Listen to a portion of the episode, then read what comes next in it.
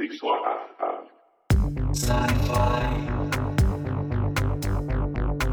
Sci-fi.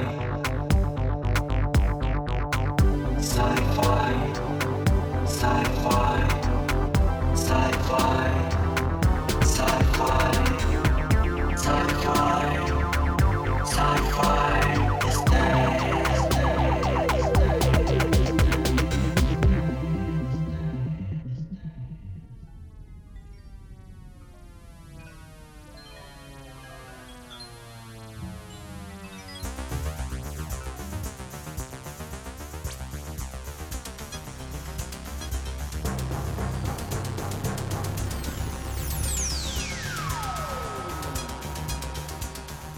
스릴러 장르에 큰 획을 그었고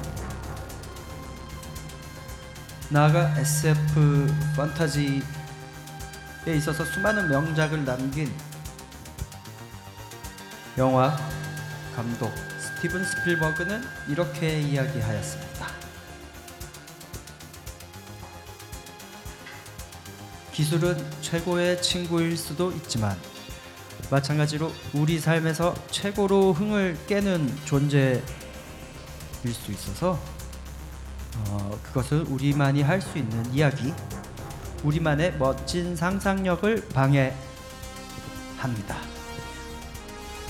왜냐하면 우리는 식당에서 사무실까지 돌아갈 때조차 핸드폰을 보느라 너무 바쁘기 때문입니다. 기술에 매몰되어 상상할 수 있는 능력을 상실한다면 더 이상 공상과학을 기술에 의존해 이야기하는 것도 무의미하겠죠. 자기 전에 떠올렸던 순수한 공상을 즐기던 시대로 다시 돌아갈 필요도 있는 것 같습니다. 비즐라 FM Sci-Fi is Dead 나잠수입니다.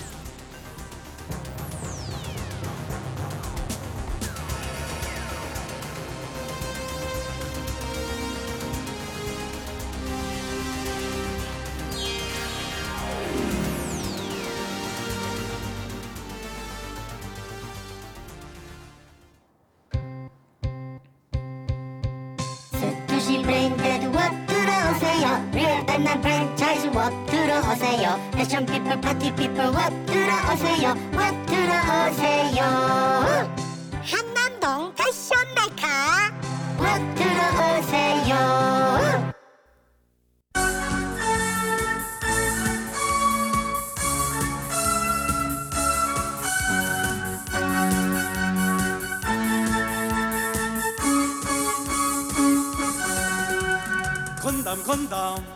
지구의 용사. 건담 건담. 지구의 보람에 저 넓은 우주 공간으로 힘차게 날아라. 우태를 모르는 정의의 용사. 패배를 모르는 우주의 용사. 지구의 평화를 위해 우주의 평화를 위해 용감하고, 지혜롭게, 싸워 승리하리라. 기동전사 건담 기동전사 건담 기동전사 건담.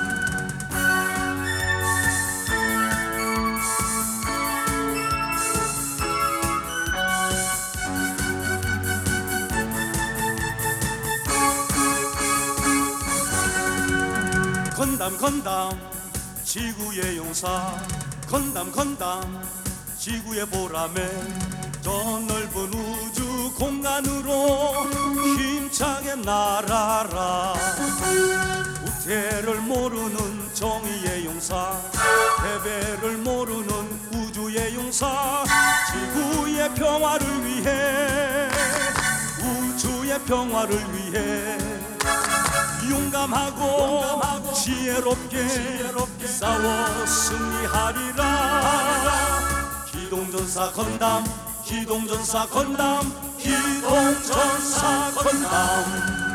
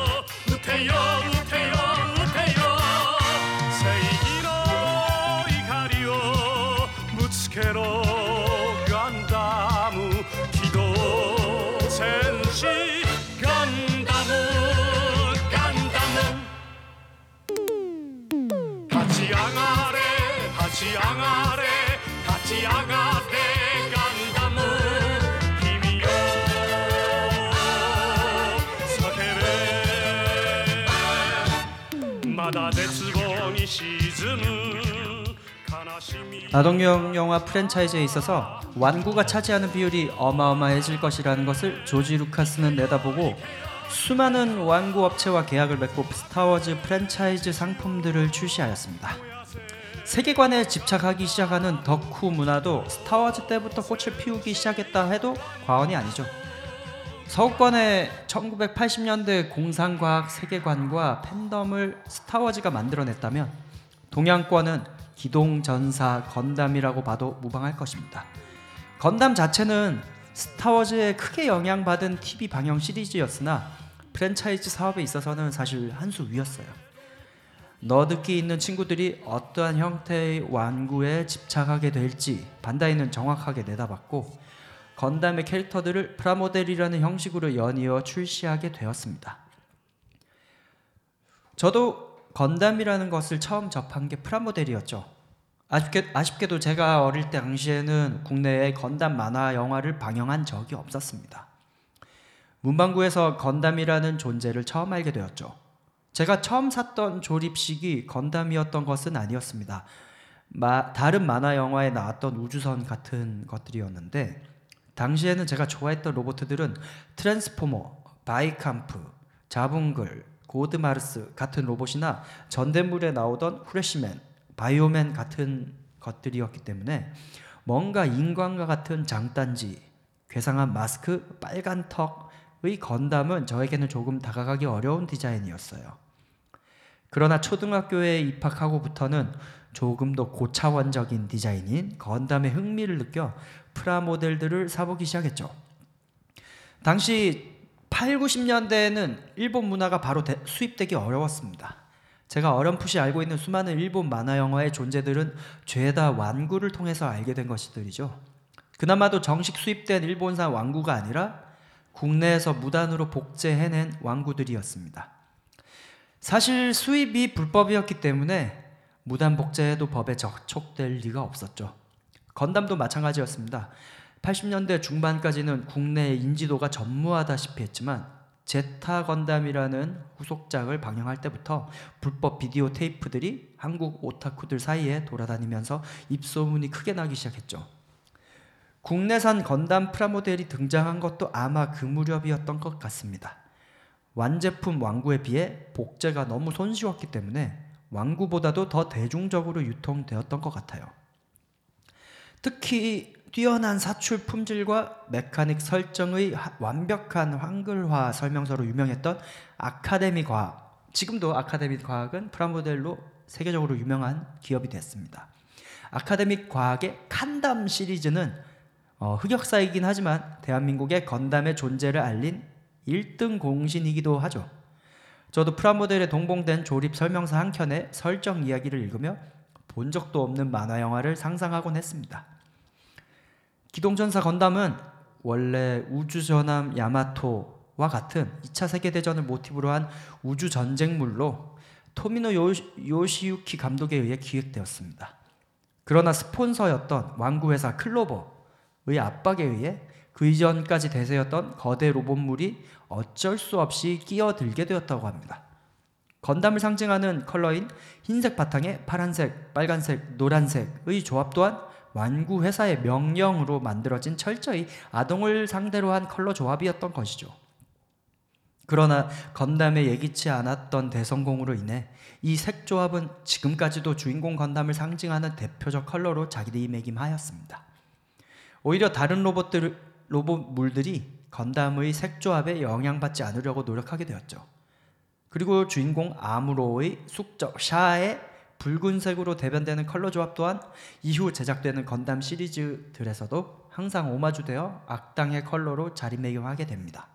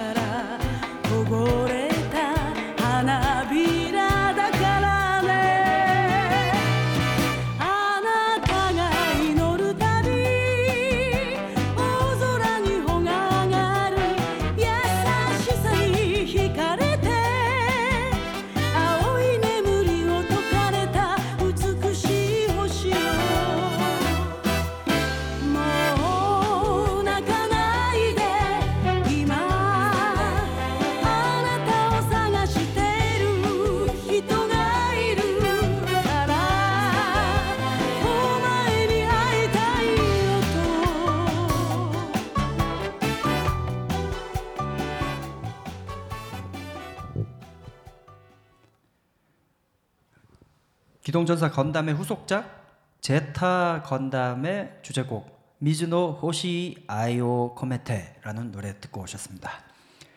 어, 기동전사 건담의 뒤늦은 대성공으로 인해 후속작이 바로 준비되기 시작했고 당시에 큰 화제를 몰고 다녔던 마크로스 시리즈에 어쩔 수 없는 영향을 받아 가변형 mobile suit가 주인공으로 나오는 기동전사 제타 건담이 출시되었습니다. 그러나 괴팍한 토미노 요시유키의 암울한 설정과 각본, 깔끔하지 않은 결말, 그리고 결말 후 주인공의 정신 붕괴 등이 전작의 디자인과 맥을 달리하는 어, 기괴한 메카닉 디자인과 겹쳐 당시에는 충격적이다, 재미가 없다, 너무 우울하다 등의 호평을 들어야 했습니다. 그러나 90년대로 들어서며 일본의 버블이 붕괴된 이후에 시대를 앞서간 작품이라는 평가를 받으며 현재까지도 재조명되고 있는 편이죠. 특히 한국에서는 전작 기동전사 건담보다도 팬이 많다고 합니다. 사실 저도 어, 기동전사 건담보다도 제타 건담 후속작을 더 재밌게 본 편인데요. 어, 더블 제타는 극 초반에는 어, 근데 이제 주인공 편 에우고라고 하는 진영과 어, 적 네오지온의 싸움이 제타 건담에서 결론이 나지 않았어요. 결론이 나지 않고 어, 여, 만화가 끝나버렸는데 그렇기 때문에 후속작 더블 제타에서 마무리를 해야 했습니다. 더블 제타는 극 초반에는 밝고 명량한 소년 만화풍의 시트콤스러운 전개로 또 제타 건담의 팬들을 의아하게 했죠. 후반부 들어서는 또 마찬가지로 모두가 죽어나가는 토미노 요시유키식 전개로 그나마 유입되었던 light 팬들도 다 떠나버리게 만드는 상황을 맞이했습니다. 토미노 요시유키는 막상 이 작품에 크게 참여하지 못해서 아쉬웠다고 하는데요. 그 이유는 우주세기로 알려진 기동전사 건담 역사의 한 줄기를 차기 작품에서 마무리하기 위해 야심차게 준비했기 때문입니다. 그것은 바로 현재까지도 수많은 팬들을 가지고 있는 극장판 역습의 샤입니다.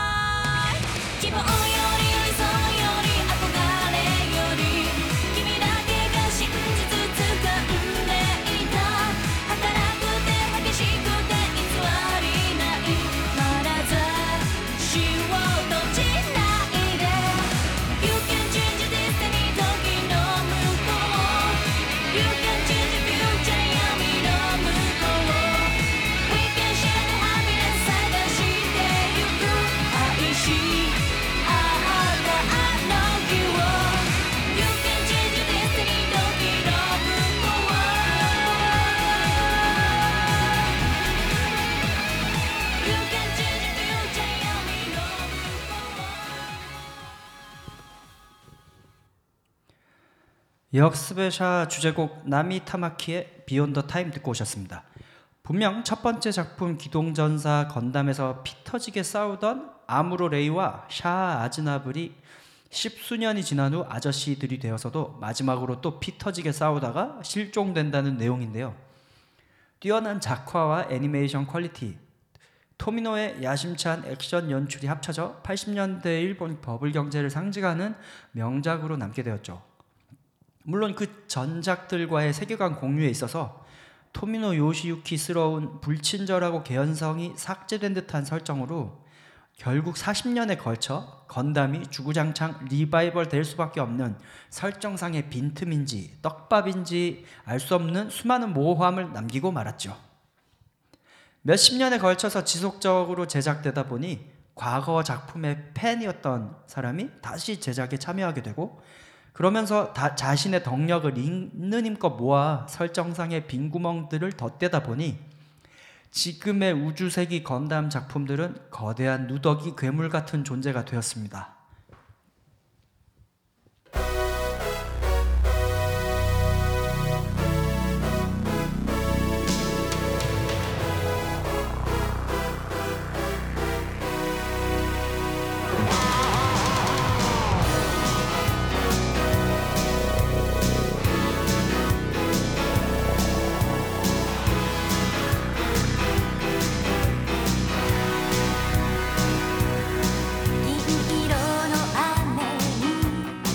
街が煙る朝誰よりも早く君に会いたくて人影ないほど走る思い出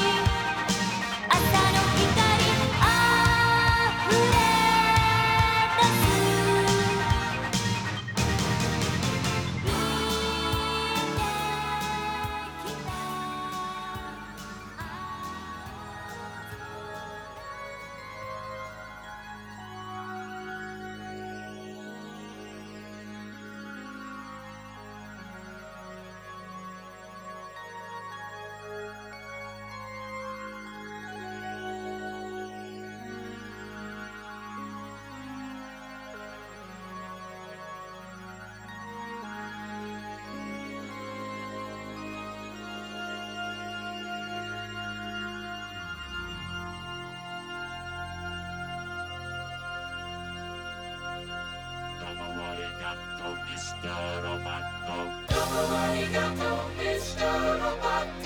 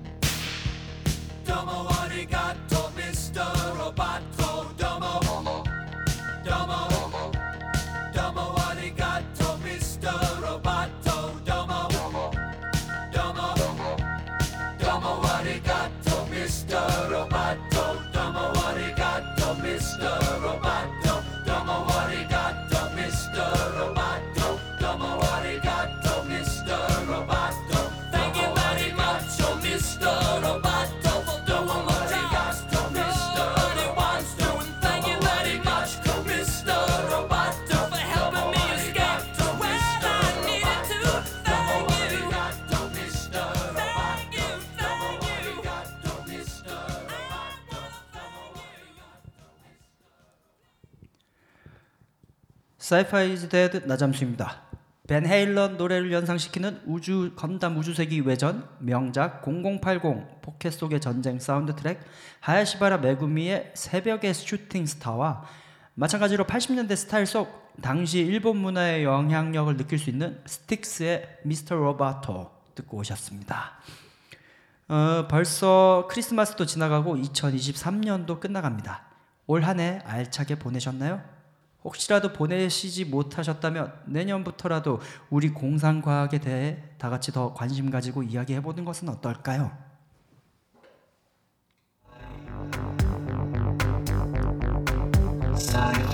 그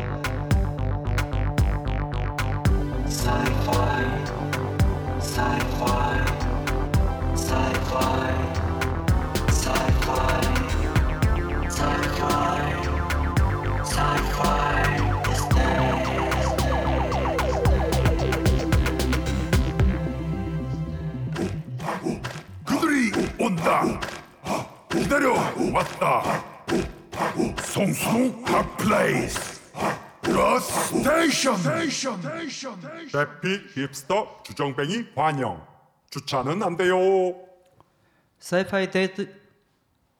Sci-Fi Is Dead 나잠수입니다. 어, 음악과 테크놀로지 시간이 됐어요. 오늘은 오늘날처럼 너무 쉽게 음악을 소비할 수 있게 된 기술의 첫 출발, 기록에 대한 세 번째 시간입니다. 디스크 레코딩의 시대를 지나 magnetic 테이프 레코딩의 시대로 접어들면서 생겨나는 레코딩 프로덕션에 대해서 알아보겠습니다.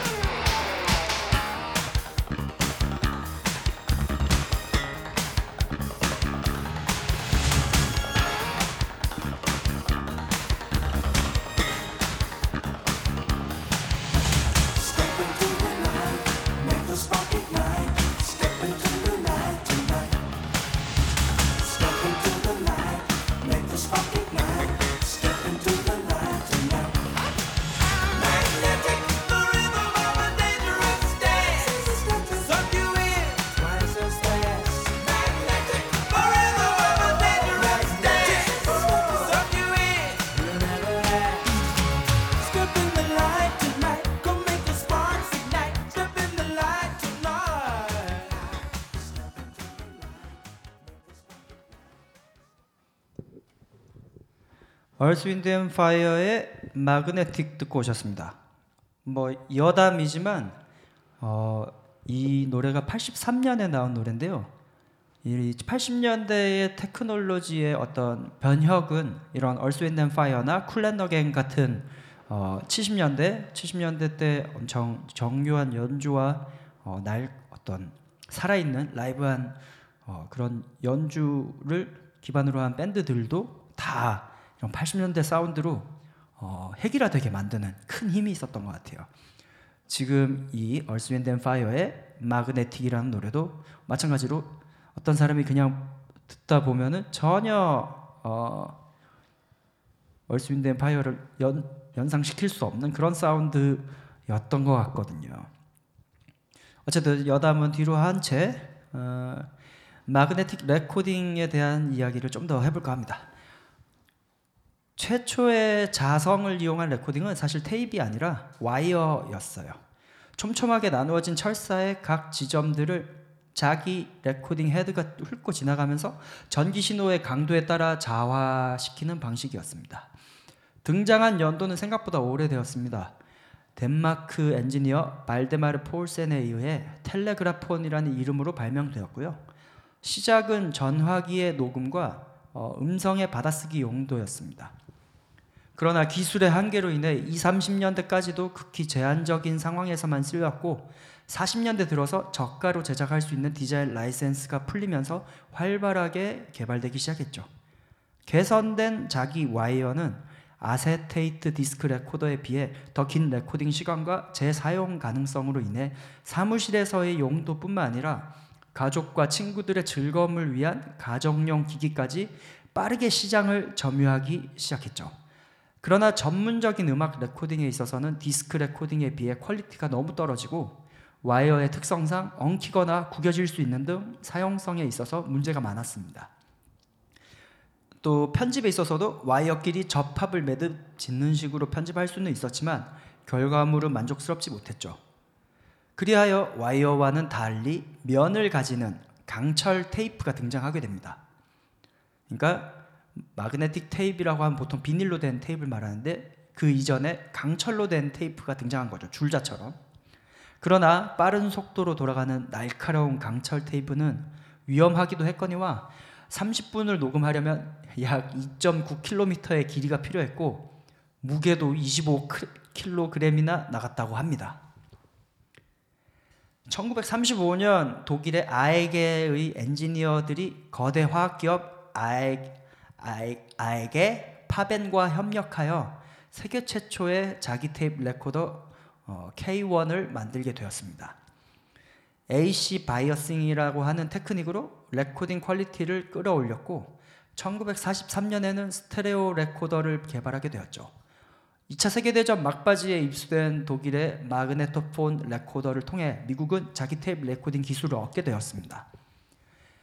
미국이 가지고 있던 78 RPM 디스크로는 도저히 담을 수 없었던 분량의 녹음이 가능하게 된 것이죠. 미군 통신대에 복무 중이던 잭 멀린이라는 사람은 라디오 빔 루머를 조사하던 중 우연히 들리게 된 바드 나우하임의 스튜디오에서 어, AEG의 Magnetophon과 50개 가량의 릴 테이프를 가지고 오게 됐습니다. 그 전쟁이 끝난 후 몇 년 동안 그것들을 modify하고 성능을 향상시켰죠. 멀린의 진정한 목표는 마그네틱 릴 테이프를 통해 사운드 트랙 녹음을 하려는 헐리우드 스튜디오들의 관심을 얻어내는 것이었습니다. 멀린은 테이프 레코더의 시범을 선보였고 곧 어마어마한 센세이션을 일으켰습니다. 운이 따른 것인지 멀린의 두 번째 시연은 헐리우드의 MGM 스튜디오에서 열렸고 마침 유명한 가수이자 배우이자 제작자인 빙 크로스비의 technical director 머도 맥켄지가 청중으로 있었습니다. 그는 멀린과 빙 크로스비의 만남을 주선해 주었고 크로스비는 이 레코더의 엄청난 상업적 잠재력을 보았죠. 당시 미국 라디오 방송은 무조건 라이브 음악으로만 가능했습니다. 왜냐하면 디스크 레코딩의 품질이 너무 떨어졌기 때문이죠. 그리고 빙 크로스비는 라이브 연주 편성 특유의 엄격함 그것을 아주 싫어했다고 해요. 그는 레코딩 스튜디오만의 여유가 있길 원했습니다. 그리고 멀린의 테이프 레코더는 녹음 방송을 가능하게 해줄 것이었죠. 크로스비는 라디오에서 미국 최초로 녹음 음원을 사용한 뮤지션이 되었습니다. 그리고 음반에 있어서 테이프 레코딩을 처음으로 마스터한 뮤지션이기도 했죠. 녹음된 크로스비 라디오 쇼는 테이프 접합을 통해 공들여 편집되었고 라디오 사상 전례가 없는 속도와 흐름으로 방송되었습니다. 여담으로 멀린은 최초로 방송에 통조림 웃음, 그러니까 코미디 쇼에서 실제 관객이 내는 웃음이 아닌 어, 이미 녹음된 가짜 웃음을 삽입한 사람이라고 주장한 적이 있다고 하네요. 빈 크로스비의 블루 프릴루드 듣고 오겠습니다.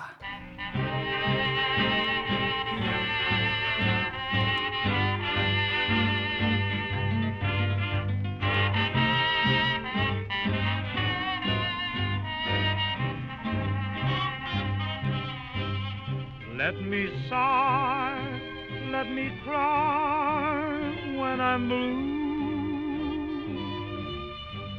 Let me go away from this lonely town.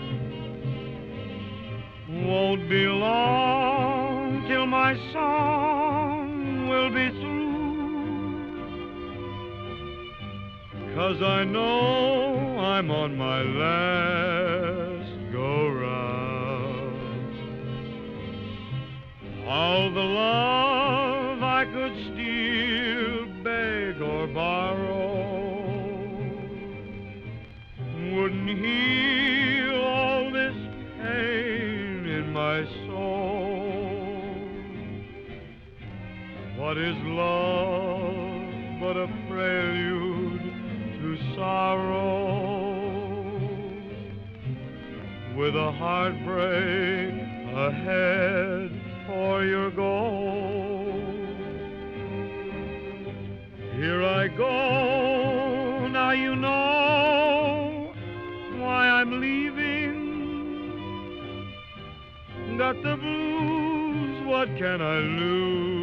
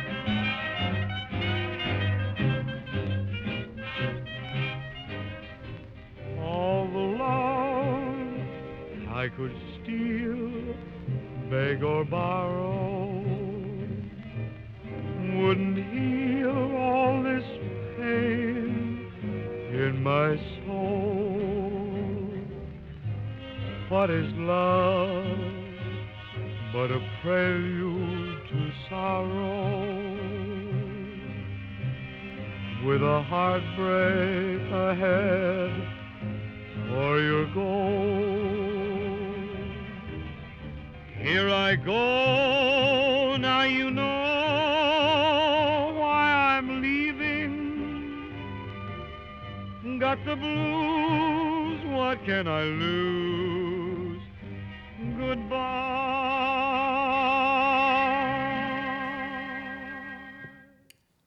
빙 크로스비의 Blue Prelude 듣고 오셨습니다. 크로스비는 당시에 5만 달러라고 하는 거금을 6명 규모의 회- 작은 회사였던 Ampex에 투자하여 테이프 레코딩의 선두 기업으로 탈바꿈시킵니다. 실제로 Ampex라고 하는 회사는 현재는 뭐 이렇게 실질적인 회사는 아니지만 테이프 레코더 시장에 있어서는 가장 최고의 음질을 자랑했던 프로 프로 사양의 어, 레코더들로 굉장히 유명한 기업입니다. 현재까지도 뭐 소프트웨어 어떤 그런 어, 장비들로 재현도 되어 있고 굉장히 유명한 기업이에요. 1948년 Ampex는 모델 200이라고 하는 테이프 데크를 발표하였습니다. 자기 테이프 레코더는 1940년대와 50년대의 Brush Development Company와 그 디자인 라이센스를 소지, 소지했던 Ampex와 함께 개발되었습니다. 마찬가지로 테이프 미디어 자체의 개발은 그러니까 테이프도 개발돼야 되잖아요. 레코더뿐만 아니라 Minnesota Mining and Manufacturing Corporation이 시장을 이끌게 됐죠. 참고로 Minnesota Mining and Manufacturing이라는 기업은 이후에 3M으로 불리게 되는 바로 그 기업입니다. 이렇게 테이프 레코딩 시대에 들어서게 되고 이제 곧 음악 프로덕션의 혁명을 일으키는 multi track recording이라고 하는 기술이 선보이게 되는데요. 그 이야기는 다음 시간 4부에 해드리겠습니다. 여러분들의 공상과학에 대한 열정에 제가 불을 지필 수 있었다면 무척 영광이었고요. 좀 더 많은 분들이 이런 사이파이 장르에 관심을 가지고 함께 만들어 나갈 수 있으면 좋겠습니다. 오늘 무척 즐거운 하루였고요. 남은 하루도 편안하게 보내세요. 다음 시간에 뵙겠습니다. 마지막으로 제 음악에 많은 영향을 준 자넥 잭슨의 미슈 마치 듣고 오늘 막 방송 마치도록 할게요.